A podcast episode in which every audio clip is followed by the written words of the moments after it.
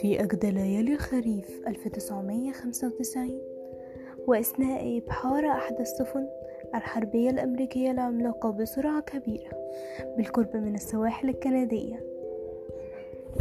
أظهرت أجهزة الرصاد جسما هائلا في طريق إلى اصطدامه بالسفينة. هرع القبطان إلى جهاز اللاسلكي وخاطب الجهة الأخرى. القبطان هنا قبطان السفينة الحربية الأمريكية مطلوب تغيير الاتجاه بمقدار 15 درجة إلى الجنوب لتفادي الاصطدام. إقرار تغيير الاتجاه بمقدار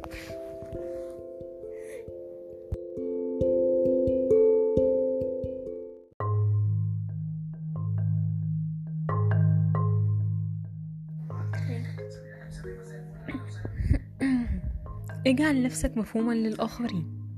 في إحدى ليالي خريف 1995 وأثناء إبحار إحدى السفن الحربية الأمريكية العملاقة بسرعة كبيرة بالقرب من السواحل الكندية أظهرت أجهزة الرادار جسما هائلا في طريقه إلى الاصطدام بالسفينة.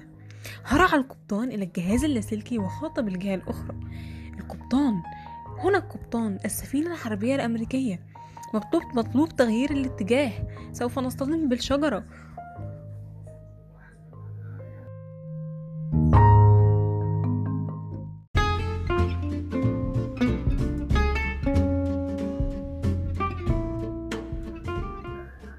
كان هناك شاب يدعى أنور كان كل ما يتمناه منذ صباه هو أن يصبح ثريا ويمتلك الكثير من الأموال والمشروعات.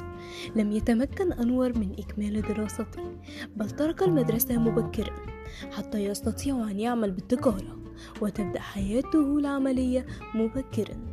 ليتمكن من جمع المال. كان في تسابق من مع الزمن لجمع أكبر قدر من الأموال فكان يعمل ليلا ونهارا حتى إنه كان ينسى نفسه ويخلص على عمله ويخلص لعمله كان يمر من أمام أفخم وأجمل المطاعم وتعبق رائحته المشاوي اللذيذة أنفه وتثير شهيته ولكنها كان يسيطر عليه ويمتنع عن شراء الطعام. حتى يجمع الأموال ويحافظ عليها ولا يصرف مقابل لذة زائلة.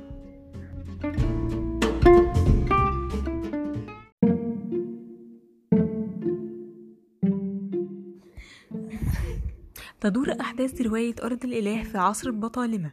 قبل إرسال سيدنا موسى إلى فرعون قبل ميلاد السيد المسيح ب 250 سنة.